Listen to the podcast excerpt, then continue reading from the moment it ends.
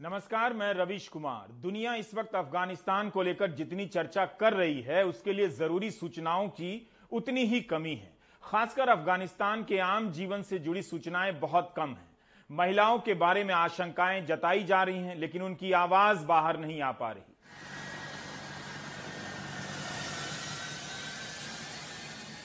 Kabul airport पर अफ़गानिस्तान छोड़कर भागने वालों में केवल मर्द दिखाई देते हैं। इन तस्वीरों को ठीक से देखने और समझने की ज़रूरत है। भागने वालों में कोई वृद्ध नहीं है, कोई विकलांग नहीं है, कोई बच्चा नहीं है, औरतें नहीं है। दो चार की संख्या में औरतें दिखाई देती हैं। इन्हें छोड़कर भागने वाले मर्दों के आगे कोई सुनहरी दुनिया नहीं है। लेकिन वे पीछे की बदतर दुनिया में औरतों को छोड़े जा रहे हैं। मर्दों का इस तरह भागना बता रहा है कि भागने के वक्त औरतें आसानी से छोड़ी जा सकती हैं। अगर ये भागने वाले अफगान, अमरीकी या विदेशी ताकतों के मददगार रहे हैं तो फिर कम से कम इनके साथ, इनके घर की औरतें वहाँ से आ रही तस्वीरों में दिखाई दे सकती थीं। काबुल एयरपोर्ट तक पहुँचने के रास्ते तालिबान के कब्जे में हैं। औरतों के लिए घर से निकलकर एयरपोर्ट तक पहुँचना खतरे से खाली नहीं है। भारत में पढ़ रही अफगान लड़कियों के ये बयान बता रहे हैं कि वे अपने घर को किस तरह देख रही हैं। रविश रंजन ने दिल्ली विश्वविद्यालय में पढ़ चुके एक अफगान छात्रा से बात की बातचीत अंग्रेज़ी में है लेकिन आप उनकी चिंताओं को किसी भी भाषा में समझ सकते हैं As I know from my uh, school classmates and uh, cousins, they are very much in trouble with this situation. And uh, as we know, it's as earlier happened. Uh, there was no hu- uh, women rights, and as we sure it will be not in the future. आ, ये आपकी family कहाँ पर रहती है अभी किस हाल में है Mm, my family is like uh, my sister brothers are with me and my dad is in Badakhshan Uh, so he is uh, like mm, he's working there so but uh, he's saying everything is fine with me to we feel comfortable but still we know when we um, watch TV and follow the news nothing is like uh, that our relatives say. It's really very hard to um, bear such situation, killing people, and you lost your friends relative in front of your eyes हमारे सहयोगी निहाल केदवई ने बेंगलुरु की एक छात्रा से बात की। उनका कहना है कि तालिबान के आने से उनके सारे अधिकार फिर से खत्म हो जाएँगे। ना तो वह पढ़ सकती हैं ना ही अफ़गानिस्तान में वोट दे सकती हैं। Just thinking about safe of my family and also about my job in Afghanistan this is two important things in these days I think about that They didn't allow people and also women to work to study because of this. We have a bad experience about them in Afghanistan, Uh, and uh, we have a bad image about them. Uh, and because of this image, I think I can't study and, uh, and I can't uh, work in Afghanistan after this. ये आशंकाएँ बेबुनियाद नहीं हैं पिछले 20 साल के दौरान भी वहाँ औरतों के लिए मुख्य धारा में आना आसान नहीं रहा तो अब कैसे मान लिया जाए कि तालिबान के राज में आसान हो जाएगा इस संकट को औरतों की निगाह से देखने पर लगता है कि दुनिया भर के देशों में मर्द नेताओं का समूह भगोड़ा से ज़्यादा कुछ नहीं। सलीमा मजारी, जरीफा गफारी और फौजिया कूफी की कहानी आपको कई जगहों पर मिल जाएगी। इन सभी पर जानलेवा हमला हो चुका है। खबर है कि तालिबान ने सलीमा मजारी को गिरफ्त में ले लिया है।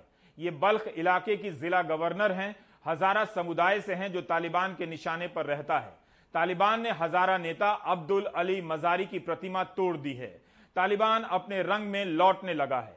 सलीमा एक बार पहले भी तालिबान के कारण ईरान भाग चुकी थीं, मगर अफ़गानिस्तान के लिए लौट आईं। तालिबान के काबिज होने के कुछ दिन पहले का उनका इंटरव्यू है कि जहाँ तालिबान होगा, वहाँ औरतें हो ही नहीं सकती। अफ़गानिस्तान की सबसे कम उम्र की मेयर जरीफा गफारी ने आई न्यूज़ एजेंसी को दिए इंटरव्यू में कहा है कि वे इंतज़ार कर रही हैं कि तालिबान आएगा और उनकी हत्या कर देगा। उनकी मदद के लिए कोई नहीं, घर और परिवार छोड़कर नहीं जा सकती और कहाँ जाएँगी? मार्च 2020 में जरीफा को वाशिंगटन में International Women of Courage Award दिया गया था। उस मौके पर उन्होंने कहा था कि वे तालिबान के आतंक को नहीं भूली हैं। अफ़गानिस्तान की संसद की पहली उपसभापति फौजिया कूफी पर भी जानलेवा हमला हो चुका है। पिछले साल जब तालिबान और अफगान सरकार के बीच शांति वार्ता हो रही थी उसमें फौजिया भी शामिल थीं। उनका कहना है कि वे आवाज़ उठाती रहेंगी दूसरी औरतों की मदद करती रहेंगी। जहाँ तक कि बिल्कुल अभी तालिबान के कब्जे पे आए हैं तो हमको वहाँ फिर से जाना तो बिल्कुल नहीं होगा। मतलब हमको बिल्कुल पता ही नहीं था कुछ तैयारी भी करके नहीं आए थे। हमारा घर हमारा प्रो मतलब कुछ भी मतलब चाहे स्टडी थी कॉलेज थे सब चीज़ छोड़ के हम यहाँ आगे सोच रहे थे एक दो महीने वापस जाएँगे। बट उन चीज़ों का भी अभी तो टेंशन प्रॉब्लम तो है लेकिन सबसे पहले जो है ये सिक्योरिटी है। फैमिली मतलब कुछ लोग ऐसा ही है ना कि जैसे ये है ये यहाँ आई है लेकिन इसकी फैमिली पूरा वहीं पे है। अब ये नहीं वहाँ जा सकते हैं नहीं वो लोग यहाँ पे आ सकते हैं सारे एमबीसी वहाँ पे बंद है। जरीफा गफारी ने इसी 14 अगस्त को ट्वीट किया था। उस ट्वीट से उनके साहस को समझा जा सकता है और चिंताओं को भी। उसके बाद से उनका कोई ट्वीट नहीं है। उन्होंने लिखा है कि इसलिए इससे फ़र्क नहीं पड़ता कि क्या है और क्यों है। लेकिन मातृभूमि और राष्ट्र के प्रति मेरा प्यार कभी नहीं बदलेगा। फ़र्क नहीं पड़ता कि यहाँ कौन है, कितना कठोर है, लेकिन मैं अपने सपनों के लिए खुशी खुशी जीने को तैयार हूँ। ये मेरा सपना है कि मैं प्यारे अफ़गानिस्तान को सुंदर, शांत और प्रगतिशील देखूँ। नादिया मुराद का ज़िक्र करना चाहिए। सीरिया की येजिदी महिला जो आतंकी संगठन आइसिस के चंगुल से भाग निकली और हिंसा से प्रभावित महिलाओं और लड़कियों के अधिकारों की वक्ता बन गई। नादिया मुराद को 2018 का नोबेल शांति पुरस्कार मिला था। अमेरिका और रूस की आपसी दावेदारी में अफ़गानिस्तान को बर्बाद कर दिया गया। दशकों तक वहाँ के लोगों को हथियार दिए गए, उनका इस्तेमाल किया गया। जब उन्हीं के दिए बंदूकों से आतंक फैला तो आतंक मिटाने के नाम पर अफ़गानिस्तान को फिर से बर्बाद किया गया। और अब 20 साल से वहाँ लोकतंत्र बना रहे ये देश, अफ़गानिस्तान को उसके हाल पर छोड़ भाग खड़े हुए हैं। अमेरिका ने उन हज़ारों अफगान को तालिबान के भरोसे छोड़ दिया है, जो उसी के दिए हथियार और पैसे से खतरनाक हो चुके हैं। जिन अफगानों के साथ अमेरिका ने इन 20 सालों में संपर्क बनाया, उनके नेटवर्क का फ़ायदा उठाया, उन्हें भी तालिबान के भरोसे छोड़ दिया है। ऐसे मददगार अफगानों में ज़्यादातर मर्द हैं, लेकिन औरतें भी हैं। लारा जैक्स ने न्यूयॉर्क टाइम्स में लिखा है कि अमेरिका के लिए काम करने वाली औरतें अपने मोबाइल फ़ोन को नष्ट कर रही हैं, पुरानी तस्वीरों को मिटा रही हैं। अमेरिका और अंतर्राष्ट्रीय एजेंसियों ने इन औरतों को उनके हाल पर छोड़ दिया है। वे अमेरिका से पुराने संबंधों के हर निशान को मिटा रही हैं ताकि तालिबान पकड़ न ले। जिन दस्तावेजों के आधार पर उन्हें दूसरे देशों में नागरिकता मिल सकती है, उन्हें भी मिटाना पड़ रहा है। कुछ अमेरिकी कांग्रेस के सीनेटर ने पत्र लिखा है कि अमेरिका के लिए काम करने वाली औरतों को मारा जा रहा है, उन्हें अगवा कर यातनाएँ दी जा रही हैं। सेनेटर मांग कर रहे हैं कि इन औरतों की सुरक्षा के लिए तुरंत कदम उठाए जाएँ तालिबान के प्रवक्ता ने आश्वासन दिया है कि किसी से बदला नहीं लिया जाएगा, औरतों के खिलाफ हिंसा नहीं होगी, लेकिन उन्हें इस्लामिक कानून के दायरे में रहना होगा। हाथ में ए के फोर्टी सेवन लेकर कोई यह आश्वासन दे कि सबका सम्मान होगा तो यह आश्वासन भी तभी तक है जब तक उंगली ट्रिगर तक नहीं पहुँची है। दुनिया के ताकतवर देश उसी पर भरोसा कर रहे हैं जिसका कोई भरोसा नहीं। तालिबान के प्रेस कॉन्फ्रेंस को देख कई लोगों के दिल पिघलने लगे कि ये सुधर गए हैं और इन्हें मौका मिलना चाहिए। जैसे दुनिया भर के नेता खुद को या खुद की सरकार को 2.0, 3.0 कहते हैं उसी आधार पर तालिबान 2.0 कहलाने लगा है। आतंक का भी कोई नया वर्जन हो सकता है।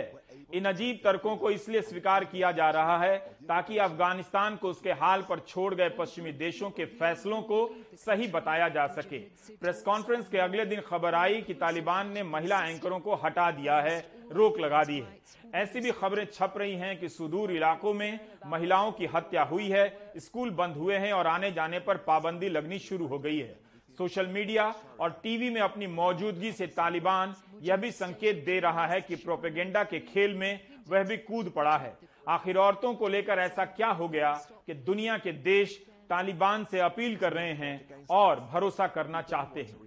बुधवार को अमेरिका और यूरोपियन यूनियन सहित 20 देशों ने साझा बयान जारी कर तालिबान से मांग की है कि अफगान औरतों और लड़कियों को सुरक्षा और सम्मान के साथ जीने का अधिकार है। उनके साथ किसी प्रकार का भेदभाव, बर्बरता नहीं होनी चाहिए। अफ़गानिस्तान में जो लोग सत्ता में हैं, हम उनसे यह मांग करते हैं कि सुरक्षा की गारंटी दें। अंतर्राष्ट्रीय समुदाय के तौर पर हम मानवाधिकारी सहायता देने के लिए तैयार हैं ताकि उनकी आवाज़ सुनी जा सके। वैसे, इस तरह की अपील भी रस्म अदायगी से ज़्यादा कुछ नहीं लगती। अमेरिका के विदेश सचिव एंटनी ब्लिंकन ने कहा है कि हम सभी अंतर्राष्ट्रीय साझेदार अपील करते हैं कि अफ़गानिस्तान औरतों की सुरक्षा की गारंटी दें। इस पर हिंदू अखबार की सुहासिनी हैदर ने उनसे पूछा है कि आप करेंगे क्या और कैसे करेंगे। म्यांमार में सैनिक तानाशाहों ने चुनी हुई सरकार को बंद कर रखा है तो उसमें आपने क्या कर लिया? यूनाइटेड नेशंस पे या साझा बयानों से या जो हम सुन रहे हैं यूनाइटेड स्टेट्स से यूके से भारत भी लगातार कह, कहते आ रहा है कि औरतों और लड़कियों के बारे में अफ़गानिस्तान में बहुत चिंता है। उससे मुझे लगता है, इस चिंता प्रकट करने से आज की तारीख में ये कोई मायने नहीं रखता है। तालिबान काबुल में आ चुकी है और ये कह चुकी है, आपने ये प्रेस कॉन्फ्रेंस देखा था कि औरतों को शरिया के दायरे में रहना पड़ेगा। अब इसका क्या मतलब है, हमें देखना पड़ेगा। देखना अभी बाकी है कि क्या वो औरतों को काम पे जान, जाने की इजाज़त देंगे। क्या बच्चियाँ स्कूल या कॉलेज जा पाएँगी और किस तरह से जा पाएँगी? उनको कुछ ड्रेस कोड होगा? क्या वो आ, आ, अकेले नहीं जा पाएँगी? मतलब उनके पास ऑलवेज एक मेल एस्कॉट होना पड़ेगा। आ, अगर दूसरे देश ये चाहते हैं कि आ, उनकी मदद करना चाहते हैं तो मुझे लगता है कि तीन चीज़ों का सबसे ज़्यादा ध्यान रखना पड़ेगा। एक की जो यूएन की एजेंसीज हैं यूनाइटेड नेशंस की जो एजेंसीज हैं, जो आज भी काम कर रही हैं अफ़गानिस्तान में उन पे कोई रोक टोक नहीं होनी चाहिए। और अगर रोक टोक हो तालिबान के तरफ़ से, तब फिर बहुत कड़ी मतलब स्विफ्ट एक्शन होना चाहिए, स्विफ्ट सैंक्शन होनी चाहिए या स्विफ्ट दूसरे कंट्रीज़ को उनसे बात करनी पड़ेगी। दूसरा, जिन लोगों को आज जो फैमिलीज़ हैं, जो लेडीज़ हैं, जो बच्चियाँ हैं, जिनको घबराहट हो रही है, जो निकलना चाहते हैं, उनके लिए और सहूलियतों की ज़रूरत है। आज के तारीख में हर कंट्री कहती है कि जो हमारे साथ काम कर रहे थे अफ़गानिस्तान में, उनको हम निकाल लेंगे लेकिन औरों का क्या? पर्टिकुलरली जिनके पास छोटी छोटी बच्चियाँ हैं, जो उनके फ्यूचर के बारे में वरिड है, उनका क्या होगा? तो मुझे लगता है स्पेशल वीजाज स्पेशल फ्लाइट्स की ज़रूरत है जो इनके भी तरफ़ ध्यान थोड़ा दें।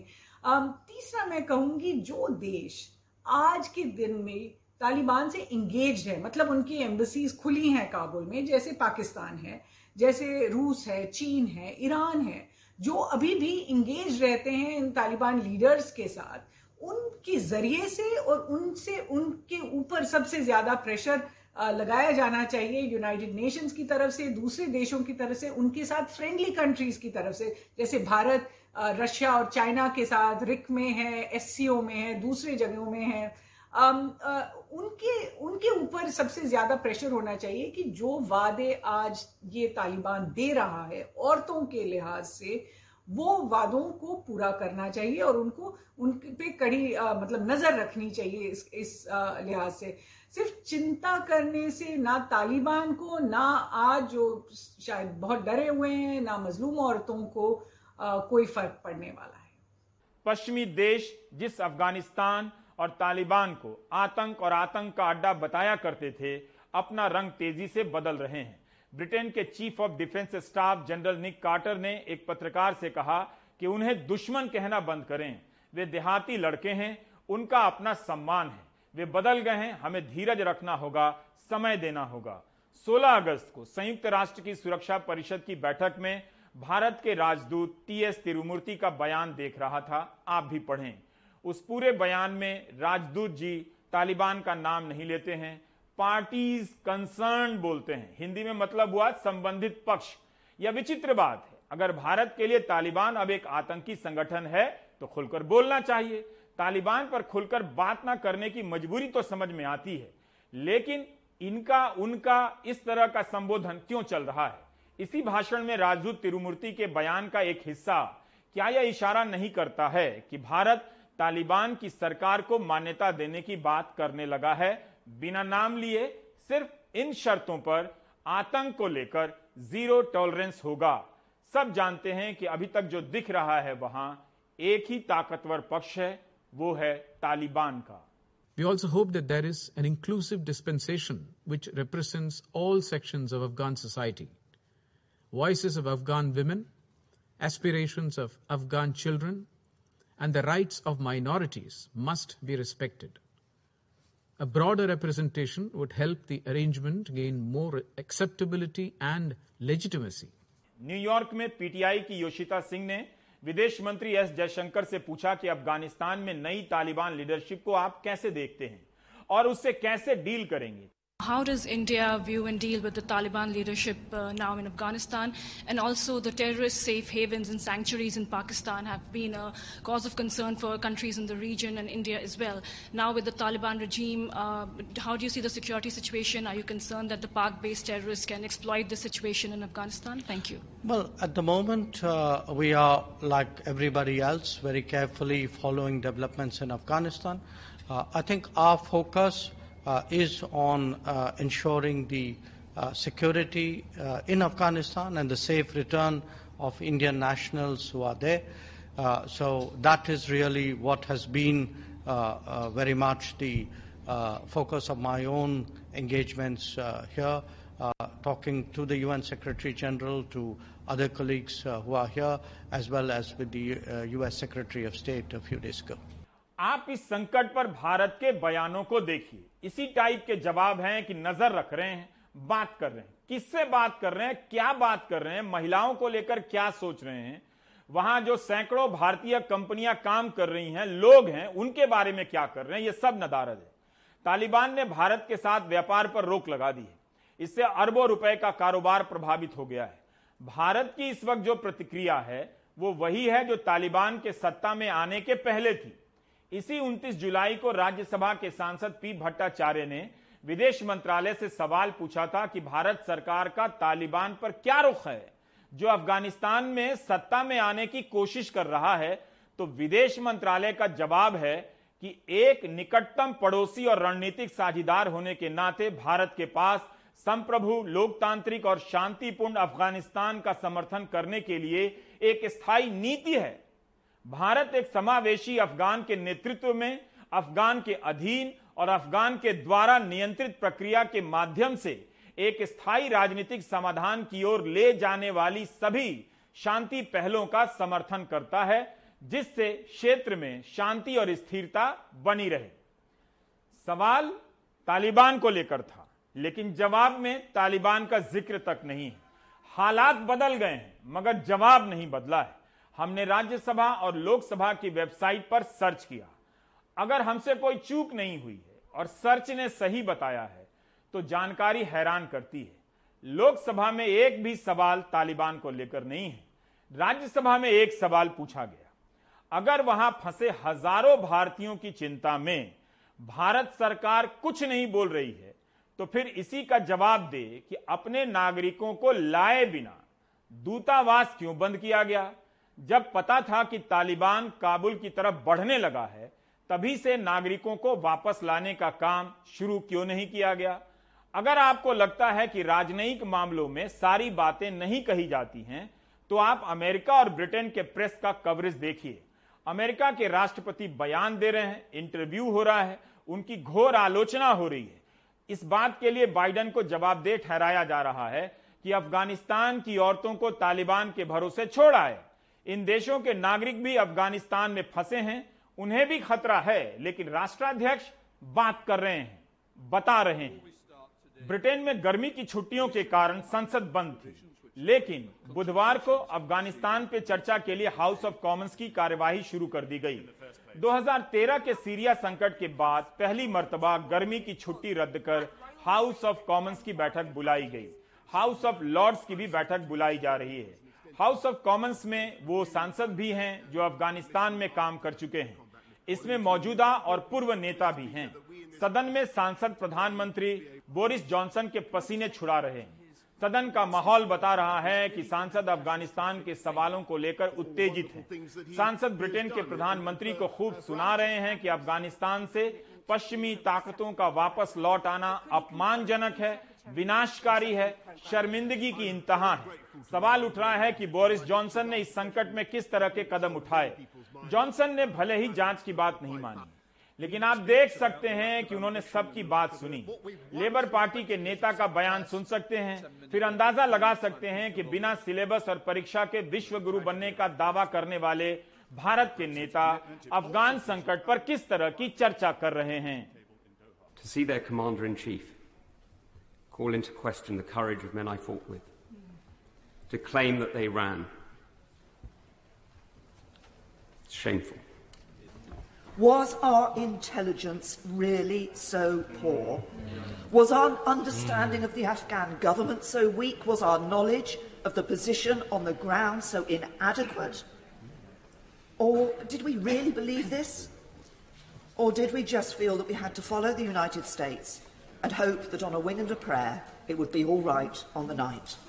जिन देशों की नीतियों से अफगानिस्तान बर्बाद हुआ उन देशों में ही ज्यादा बहस हो रही है वहां की सत्ता का खेल उजागर किया जा रहा है और समाज का बड़ा हिस्सा शर्मिंदगी भी महसूस कर रहा है The chaotic, ghastly departure, the way that people were falling off the aircraft in their determination to get away and the helicopter shipping people out, says terrible things about the values that we hold and those who we wish to protect. So this is a shame on all of us, not just America, but also the whole of NATO uh, and here uh, for us in this House.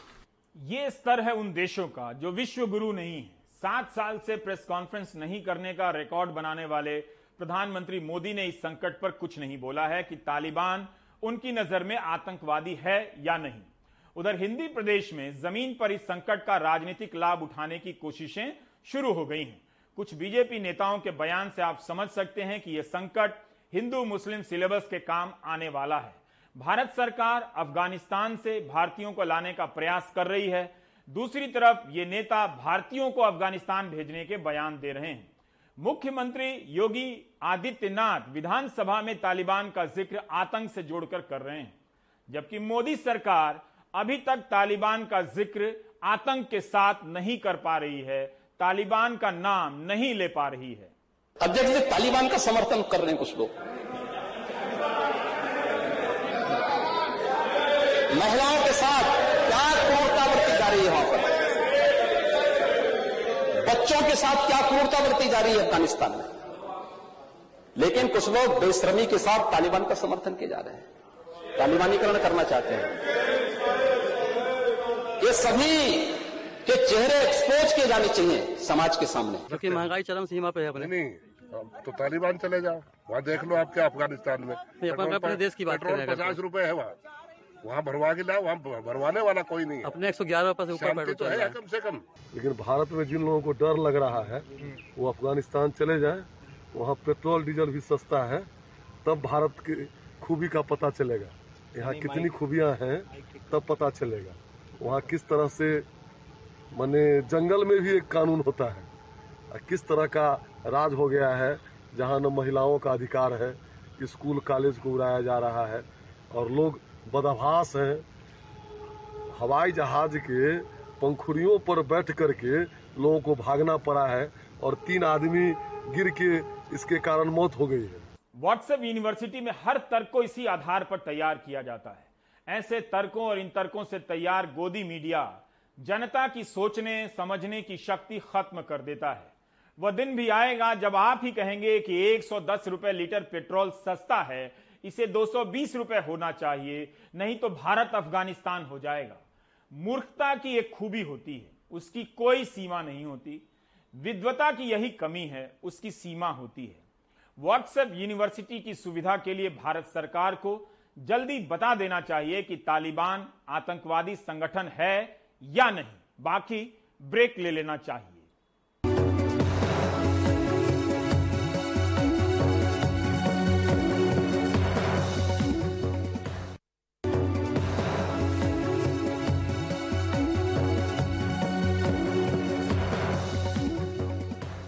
Taliban के दोबारा उभरने का सबक भारत के लिए भी है। जहाँ भी धर्म के सहारे राजनीति होती है, वहाँ राजनीति का सत्यानाश हो जाता है।